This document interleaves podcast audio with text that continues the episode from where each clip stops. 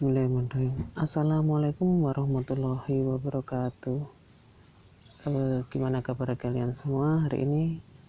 Oke, semoga dalam lindungan Allah Subhanahu wa taala tetap sehat, tetap semangat dan tetap ceria ya.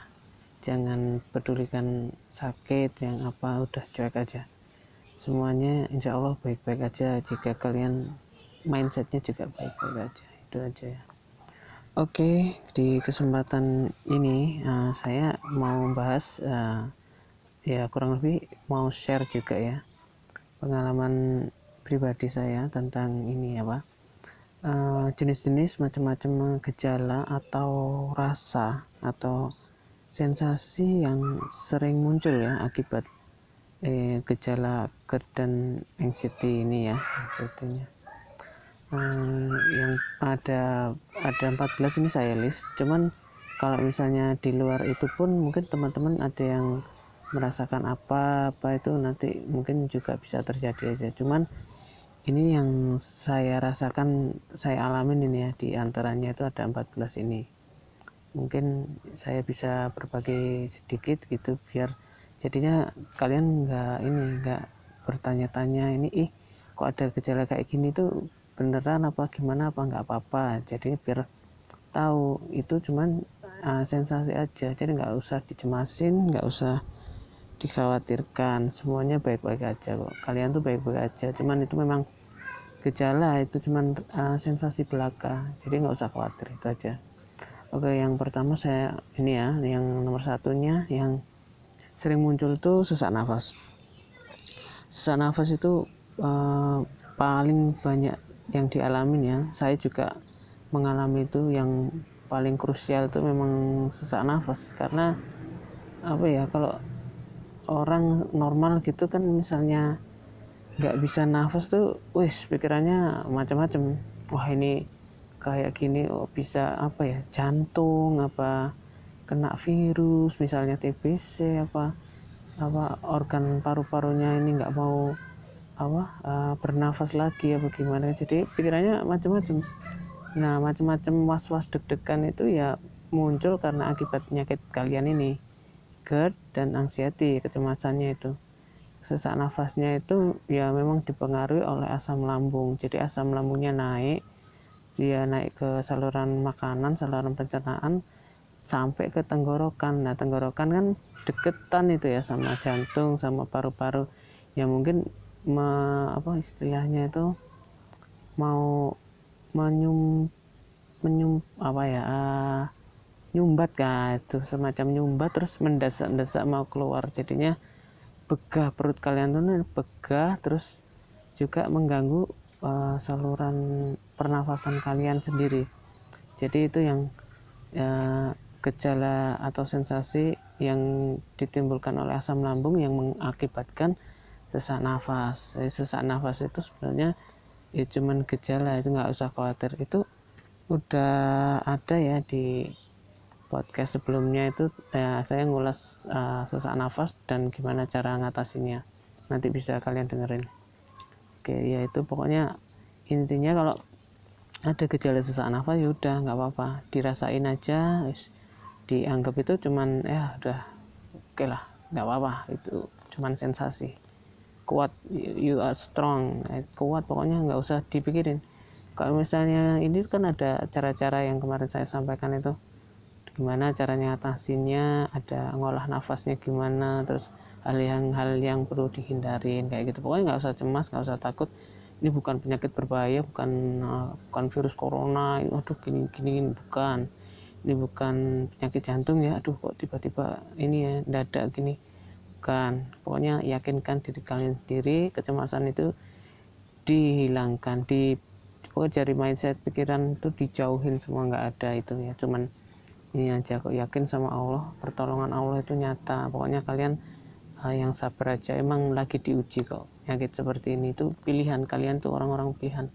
Nggak semuanya bisa ini dapat uh, uh, istilahnya kenikmatan. Salah satunya penyakit penyakit itu juga nikmat karena kita diingetin sama Allah. Dan yang perlu kalian tahu itu uh, penyakit itu menggugurkan dosa ya. Salah satunya itu kalian lagi diuji itu aja. Yang penting sabar sesak nafas ya udah. Pokoknya kalian kuat bisa ngelewatin itu udah. Yang kedua itu yang pernah saya alamin tuh ini ya di daerah sekitar dada itu rasanya panas sekali. Itu kalau istilah kedokteran itu bilangnya heartburn heartburn itu bukan jantungnya yang panas bukan. Tapi memang uh, gejala itu salah satu sensasi yang dialami penderita GERD anxiety. Jadi itu pernah saya alami itu sore sekitar sore itu. Hmm, sore sore menjelang malam. Ya tahu-tahu panas gitu.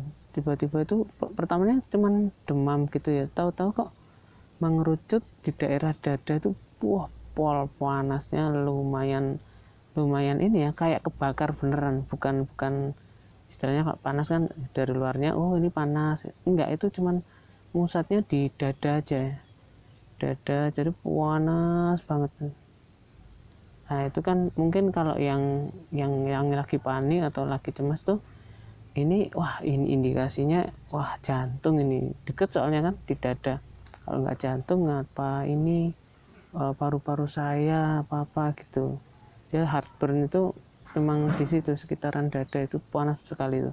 Nggak usah khawatir itu tenang aja itu saya ngalamin itu sensasinya cuma satu jaman itu ya nggak lebih lah. Pokoknya yakin aja kalau memang punya obat ya obatnya diminum. Kalau memang memang mau nenangin diri lebih baik itu ditenangin aja dirinya ditenangkan dirinya nggak perlu cemas ini cuma sensasi ada kok heartburn dada yang terbakar itu. Yes nggak apa-apa itu nanti uh, ya itu selama itu kok cuman satu jam lah paling lama itu udah. Ya hilang sendiri kok. Bismillah aja. Pokoknya makannya teratur minum yang banyak itu tadi. Itu uh, heartburnnya itu hilang. Tapi memang sensasinya ya luar biasa itu kayak kayak dipanggang itu panas banget ah. Itu ya pokoknya nggak apa-apa. Itu cuman sensasi aja oke yang ketiga yang lanjutnya yang ini ya udah pernah saya rasain tuh rasa nyeri nyerinya tuh tapi wah masya allah sakit banget. Itu pindah-pindah rasanya. Rasa nyeri itu pertama itu di dada ya dada tengah itu di apa sih namanya kalau ke setelah ke uh, medis itu oh toraks. Nah, da daerah toraks dada. Di tulang-tulang dadanya itu sakit sekali itu. Dan yang saya rasakan tuh pindah-pindah. Pertama di situ. Terus pernah di deket dada kiri. Waduh kena jantung ini. Ya, aku mikirnya gitu. Terus ke atas lagi ke tenggorokan itu. Pernah. Terus di perut sebelah kanan itu pernah. Sampai di leher itu pernah itu takutnya cuma dua yang paling ini. Kalau enggak wah ini jangan-jangan kena corona atau, jangan-jangan kena jantung itu aja. Atau jangan-jangan paru-parunya kena itu TBC atau apa itu. Tapi itu ya itu sama. Kalau yang lain-lainnya mungkin di daerah mana kurang tahu. Cuman yang saya rasakan ya di daerah-daerah itu ya itu nyeri-nyerinya uh banget itu. Dan efeknya lumayan lama. Ada datang satu jam hilang sendiri agak tenang itu datang lagi satu jam lagi uh satu jam lagi ngerasain itu keliangan apa sampai pusing-pusing itu ya, gimana ini di dikasih apalah biar anget biar panas tapi nggak ngefek itu cuma sensasi kok. Itu kalau misalnya ada obat saya pernah minum itu pakai omeprazol ya itu diminum itu langsung efeknya hilang nah, kalau ada ini bisa membantu itu atau obat-obat yang lain obat GERD yang lain cuman saya sarankan sih nggak ini ya nggak jangan sampai ketergantungan sama obat. Kalau bisa dilawan aja. Ya itu tadi memang benar kok. Itu cuman pikiran aja nggak nggak nggak seberapa parah itu. Ya itu cuman ngerasain. Bedanya kan kita cuman ngerasain. Jadinya kalau dikasih obat sembuh itu nanti efeknya kalian jadi ketergantungan. Misalnya ngalamin kayak gitu lagi jadinya wah ini harus minum obat terus sembuh nanti mikirnya kayak gitu. Kalau bisa dari diri kita sendiri yang ngolah energi itu yang pikiran positif kita dimasukin sugestinya masukin masukin masukin. Jadi na nanti lama-lama kalau mau kena ada atau kena gejala kayak gini us eh, set langsung bisa ini bisa ngatasin sendiri nggak usah pakai obat. Itu yang saya harapkan. Semoga uh, motivasi motivasi ini sama saran-saran saya itu bisa membantu kalian semua ya oke gitu. Jadi rasa nyeri itu ya sama sebenarnya. Pokoknya nggak usah takut nggak usah cemas nggak usah mikir yang aneh-aneh aja. Udah diikhlasin ditenangkan. Itu nggak apa-apa kok ya. Terus ini ada lagi tuh badan lemas. Uh, lemas lemes apa lemah gitu loh mau aduh ini kok nggak mau ngapa-ngapain tuh. Jadi males mau apa-apa jadi lemes gitu lemes tiba-tiba pertama nggak nggak apa-apa tahu-tahu tiba-tiba nah kayak gitu salah satu gejala itu mungkin itu asupan gizi kalian tuh yang kurang mungkin makannya kurang atau uh, dietnya terlalu ketat takut makan yang apa yang apa yang apa jadi malah gizinya nggak seimbang itu bisa bisa terjadi kalau saya yang saya alamin tuh kayak gitu terus Uh, caranya gimana? Caranya minum air putih hangat atau dikasih gula kalau bisa. Susu itu bagus, kasih gula. Pokoknya yang nambah glukosa. Jadinya kalian tuh kurang cairan gula sebenarnya. Jadi bikin lemes karena diet yang terlalu ketat itu ya. Badan lemes apa nggak usah khawatir. Itu insya Allah bisa kok. Pokoknya ada asupan makanan, minuman yang lemes-lemes itu hilang sendiri ya insya Allah. Itu yang saya alamin, yang saya rasakan yang oh tahu jadi harus gimana gitu ya terus yang kelima pusing. Pusing atau keliangan keliangan itu hampir mirip dengan gejala yang lemes tadi ya. Itu bisa jadi mungkin karena tubuhnya kaku. Jadi uh, terlalu banyak tidur apa di tempat tidur gitu jadinya pusing malah kalau bisa tuh ya jangan di tempat tidur aja. Keluar cari-cari udara segar jalan aja lah pelan-pelan nggak apa-apa. Lihat sekelilingnya lihat-lihat pemandangan lihat kebun taman apa ta lihat tanah lihat pohon lihat rumah lihat awan lihat apa tumbuhan binatang ya macam-macam pokoknya bisa itu. Itu nanti secara nggak sadar kalian udah tahu-tahu loh wis nggak kelingan lagi. Itu cuman ya itu kayak mengalihkan perhatian aja. Habis dari mikirin pusingnya ini kok pusing pusing pusing. Ya udah buat santai buat uh, lihat-lihat apa kesibukan apa nanti insya Allah hilang sendiri kok itu terus ada lagi yang nomor 6 tuh sakit ya sakit nyeri atau apa kaku-kaku di kepala sama leher. Nah ini yang itu juga bikin cemas itu. Kalau sakitnya kan di kepala itu ya. Di kepala pus apa ya ada yang pusing ada yang nyeri. Nah nyeri kan nggak tahu ya di bagian kepala apalagi kalau di dalam kepala itu takutnya apa sih? Tumor kanker itu yang penyakit penyakit ngeri ngeri itu ya ya kau jangan dipikirin itu nggak nggak ini. Itu nggak nyata itu nggak real. Itu cuman sensasi aja. Itu sama sekali sensasi yang bikin kalian tambah cemas. Jadi eh, sakit-sakit kepala bentar kok saya ngalamin kayak gini kayak gini tuh bentar sekali sakit kepala sakit. Ya cuman kayaknya nyapa halo halo gitu. Halo numpang lewat ya permisi ya kayak gitu aja oh iya sakit cuman yaudah biarin aja lewat itu. Bentar kok paling lima menit lah. Yes udah kalian normal kembali. Pokoknya jangan dipikirin jangan sampai cemas. Pokoknya sakit nyeri nyeri kepala di leher di apa ya tengkuk itu punggung pegel-pegel itu yes, biasa aja. Semua orang normal juga pernah kok ngalamin kayak gitu ya. Nggak nggak usah dipikirin itu gejala-gejala normal. Sama kok sama. Nggak usah khawatir ya Oke, yang selanjutnya yang nomor 7 ada kesemutan ya. Kesemutan itu hmm, salah satunya bisa kalian rasakan tuh biasanya ini ada perubahan cuaca dari panas ke hujan atau hujan ke panas. Pokoknya yang ekstrim. Tiba-tiba panas, tiba-tiba hujan itu sering sekali ngalamin kayak gini saya. Kesemutan tiba-tiba. Tapi tapi ya itu kan kesemutan kan nggak nggak ngefek ya, cuman rasanya kan gimana ya kayak kayak kayak kena semut gitu, gitu, gitu, gitu. tapi udah habis itu ya nggak ini. Ya itu uh, memang nggak terlalu dipikirkan nggak terlalu mengganggu memang. Cuman gejalanya atau sensasinya itu ada. Jadi uh kok tiba-tiba kesemutan di kaki kadang di punggung di tangan gitu. Nggak apa-apa. Soalnya kita kan nganggapnya itu memang nggak membahayakan ya kalau kesemutan. Jadi ya kita nganggapnya nggak apa-apa. Cuman gejalanya uh, dirasain aja gitu aja udah.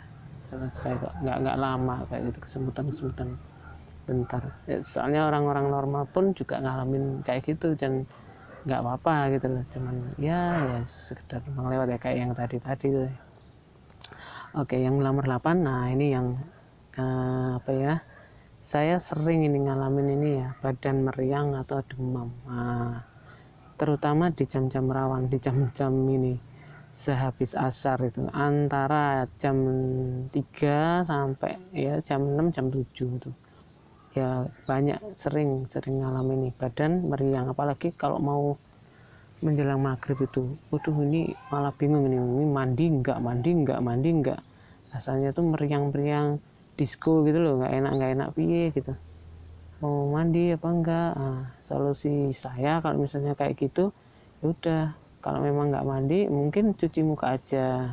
Ganti baju cuci cuci, cuci muka dilap-lap dikit gitu pakai air hangat. Karena lambung kalian itu eh, nggak eh, aneh ya kurang bersahabat sama udara dingin. Jadinya kalau eh, kena udara dingin, hujan, cuaca yang ekstrim dingin, tiba-tiba dingin gitu, itu pasti ngalamin itu yang namanya meriang, meriang panas-panas, ngergesi, eh, panas demam apa segala macam itu. Pokoknya yang suhu tubuhnya tahu-tahu panas, ya itu kayak gitu. Sering itu. Pagi juga sama. Pagi juga kadang-kadang sering muncul gejalanya demam. Dari mana tiba-tiba tahu-tahu demam. Sore itu yang paling sering muncul itu itu. Ya udah nggak apa-apa biarin aja. Namanya sensasi ya udah dirasain aja. Itu memang ya lambung kalian tuh belum sehat ya. Kalau udah sehat ya udah normal. Kalian udah berani mandi air dingin. Kalian udah berani apa ya uh, nggak takut lagi gitu kalau memang lambungnya udah normal. Ya itu memang uh, nunjukin kalau memang kalian itu masih ini ya kurang apa sih kurang no ah, bukan normal kurang maksimal kerja lambungnya. Jadi salah satunya yang itu memang GERD anxiety itu peka. Jadi apa aja sedikit itu tuh sama penyakitnya dibuat seolah-olah besar. Jadi membesar-besarkan perasaan kita itu loh. Nah ini lambung kita ya memang panas ada luka mungkin sedikit tapi yang kerasa oleh kita itu wah maksimal seluruh badan tuh jadi panas. Seluruh badannya jadi apa meriang nggak karu-karuan gitu ya. Itu kan biasanya kalau gitu wah cemas ini. Kok gini ya? Gini gini gini. Kok nggak sembuh sembuh ya udah nggak usah dipikirin nggak usah mikirin kapan sembuhnya? Biarin aja. Kalian nek mikirin kayak gitu kayak gitu terus malah nggak sembuh sembuh biarin aja. Rasain aja. Cuman kita harus ini nyikapin aja. Nyikapin penyakit itu kayak gimana sih? Nyikapin uh, sen senang santai. Ya udah oke okay, ya. Oh datang. Ya udah. It's okay. Gak apa-apa is. Dirasain aja. Oke okay, kayak gitu. Pokoknya ya salah satunya itu yang sering muncul itu ya badan meriang sama demam itu. Nggak apa-apa kok. Kalian memang kalau uh, badan apa panas itu memang uh, di ilmu kedokteran pun juga ada. Jadi ada salah satu bagian organ yang radang itu radang atau inflamasi itu tadi. Mungkin salah satunya di lambung kalian itu yang menyebabkan rasa rasa-rasa sensasi-sensasi yang panas-panas demam meriang itu tadi muncul itu aja. Terus kemudian nomor 9 tuh kaki dingin ya. Itu memang nggak begitu ini mengkhawatirkan tapi cuman pernah aja saya rasa duh tiba-tiba kakinya dingin banget padahal uh, siang hari itu siang hari kakinya dingin. Ya udah nggak apa-apa cuman itu aja gejalanya. Ada salah satunya yaitu kaki kita itu dingin banget tapi badan yang lain tuh normal suhu tubuh tubuhnya tuh normal. Nah, jadi kan ya wah kakinya ngapain ini? Ya udah biarin aja kayak gitu. Nggak usah dicemasin cuman cukup oh cukup tahu aja. Oh gini. Oh ya ya, ya. Itu. Terus yang nomor 10 ada ini ya nyeri. Nyerinya di bagian ulu hati sama perut. Kalau itu saya tuh ngalaminnya itu di awal-awal aja. Nggak pernah muncul ini waktu-waktu awal itu waktu pertama kali kena itu ya itu sakit itu. Sakit sakit sama yang bagian dada itu. Jadi pindah-pindah gitu. Nyeri ulu hati nyeri dada gitu. Terus ke perut juga pernah bagian kiri bagian kanan tuh pernah. Tahu-tahu nyeri nyeri nyeri nyeri. Tapi nanti kalau udah apa uh, udah kita kasih obat terus kita sugestinya udah kuat itu insya Allah hilang sendiri. Jadi nggak perlu khawatir uh, nyeri-nyeri itu nanti hilang sendiri kok. Saya juga sampai sekarang udah nggak ngalamin nyeri hati. Di di ya maksudnya nyeri di bagian ulu hati sama perut udah enggak lagi sekarang ya. Terus ini ada ini gejala yang nomor 11 itu ada mual atau ingin muntah salah satunya mungkin uh, ini ya memang gejala asam lambung itu yang eh, sering-sering uh, muncul sering-sering kalian alami. Mungkin ada yang satu mual ingin muntah itu memang dari asam lambungnya sendiri yang naik itu ya naik menyebabkan ingin muntah nggak enak gitu enak habis makan apa misalnya aduh itu ya itu sama sebenarnya itu pikiran pikiran-pikiran yang yang yang yang terlalu cemas ya terlalu cemas sama sesuatu yang kita makan nah itu takut salah takut ini pantangan ini pantangan itu terus nggak nyaman nah begah salah satunya mungkin itu tadi yang bikin kita nggak nyaman terus salah satunya ya efeknya ke sensasi sensasinya pingin muntah. Tapi pernah saya coba untuk dimuntahin ya nggak keluar apa-apa. Ya cuman sensasi aja itu cuman bagian dari kerjaannya penyakit ini gitu. Bikin kita mual muntah nggak ada apa-apanya sebenarnya. Ya udah. Oh kalau kalian udah tahu mungkin oh ya nggak apa-apa kok. Berarti dilawan aja nggak usah di hiraukan rasa-rasa kayak gitu yang memang kerjaannya penyakit ini gitu biarin aja. Kalian lawan kalian akan nggak apa-apa kok. Saya jamin itu soalnya udah pernah ngalamin. Jadi memang nggak apa-apa sebenarnya nggak nggak berbahaya sekali. Hmm. oke terus ini nomor 12 ada nggak fokus mata lelah. Itu itu barengan ini datangnya sama badan lemes sama pusing itu hampir sama jadinya itu tadi mungkin karena asupan gizinya kurang ya mungkin kurang apa yang vitaminnya nggak seimbang atau gizinya kalian nggak seimbang jadi bikin eh, nggak uh, fokus dijak omong tuh kadang ngeblank ya kalau bisa tuh jangan ngeblank cari hiburan atau cari teman ngobrol lah ngajak bicara gitu. Ya itu penting juga itu salah satu bentuk mengalihkan uh, sensasi ya. Jadi kalian lagi ngalamin sensasi apa terus dialihkan apa. Jadi bisa fokus nah malah salah satunya itu biar ngilangin nggak fokus atau mata lelah ini ya yang bikin aduh nggak nggak semangat kayak gitu ya. Itu dengan ngobrol apa yang bisa membangkitkan semangat kalian lagi yang bisa menambah gairah buat ngapain buat oh habis ini ini aja. Jadi ada plan-plan habis ini harus kayak gini habis itu oh ngerjain ini aja. Kayak gitu kayak gitu nanti lama kelamaan nggak kerasa malah sehat malah keringetan malah terus pokoknya nggak nggak mikir yang aneh-aneh di santai aja dilakoni apa pengen apa pengen apa gitu. Jadi yang nggak melatih agar fokus kembali itu ya itu jangan menyepi jangan di kamar aja malah tambah sakit kalian. Kalau bisa tuh ngakuin apa pokoknya kegiatan. Jadi biar kalian fokus lagi terus malah matanya tuh lelah dibuat noleh kiri kanan gitu kan merhatiin apa kayak gitu kayak gitu. Itu semua uh, apa bukan suatu hal yang berbahaya yang yang bisa ganggu banget ya enggak. Itu cuman sensasi aja kok. Salah satunya yaitu kita kadang nggak fokus atau matanya lelah apa nggak nggak bersemangat kayak gitu ya. Itu nggak apa-apa. Terus yang ini ada nomor 13 tuh susah nelen ya atau perasaan tuh tenggorokannya sakit nah itu sama itu gejala awal. Itu saya ngalamin tuh di awal-awal aja. Itu karena yang awal-awal sampai asam lambungnya kan naik tuh ya naik saya ke ke tenggorokan. Itu buat nelen itu susahnya masa sakit bener. Itu sama ya kalau kalian punya presiden negatif atau pemikiran ini ya yang bikin cemas itu cemas itu ini wah jangan-jangan salah satu gejala corona kan disebutkan itu salah satunya kan ini ya nafasnya tersengal-sengal susah nafas terus demam tinggi sama itu buat nelen sakit tenggorokannya sakit sama batuk-batuk itu. Nah itu. Kalian kalau cemasnya cemasnya berlebihan mikirnya malah ke situ. Mending jangan. Yakinkan diri kalian sendiri itu kalian nggak apa-apa. Itu cuma salah satu gejala uh, sensasi yang ditimbulkan dari GERD ini. Ya anxiety kalian yang bikin nambah cemas jadi nggak apa-apa. Itu sama kok kalau orang normal pun mengalami kayak gitu. Salah satunya nih gejala kalau kalian panas dalam tuh ya. Kalian minum apa itu? Kayak larutan apa yang dingin-dingin yang seger seger sari atau apa adem sari cingku ikut sama kan gejala awalnya kan juga ini sakit tenggorokan gitu susah nelen sama kok. Susah buang air besar ya sama sebenarnya itu jadi orang-orang normal pun ngalamin ini jadi kalian nggak perlu khawatir.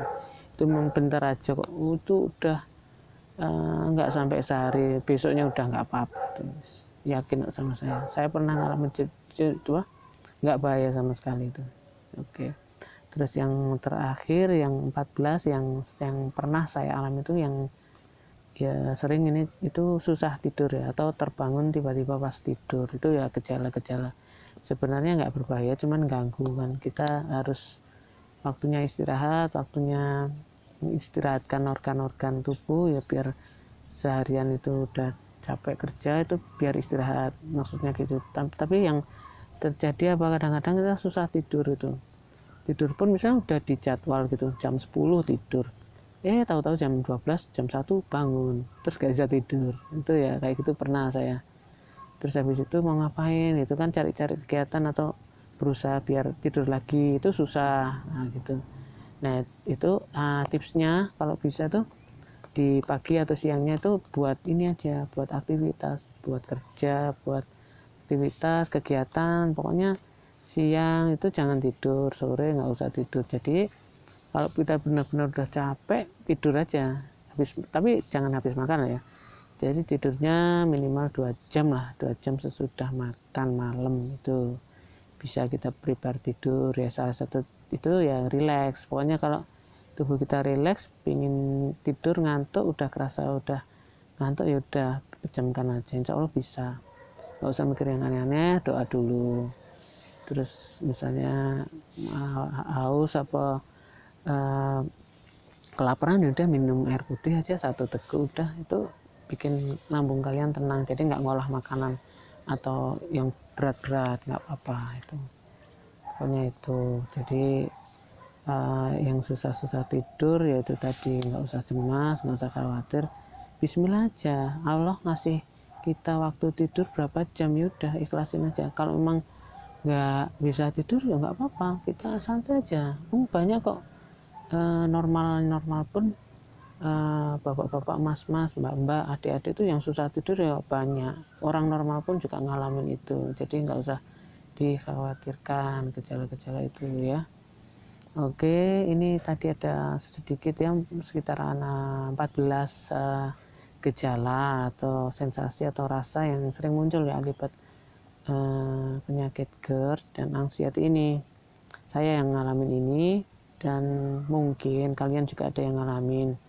Atau mungkin ada yang lain-lain juga saya uh, mungkin atau saya kurang tahu mungkin kalian ngalami tapi saya nggak ngalamin gitu. Atau saya ngalamin kalian nggak ngalamin. Itu pun bisa aja terjadi. Soalnya memang uh, gejala ini atau sensasi ini beda-beda. Tapi yang jelas nggak usah khawatir itu cuman gejala sensasi. Jadi sensasi itu cuman temporer temporary sementara nggak lama. Jadi besok udah hilang kok. Saya itu ini uh, udah oh jadi tahu gini gini gini. Oh ya udah nggak apa-apa. Yang penting yakin.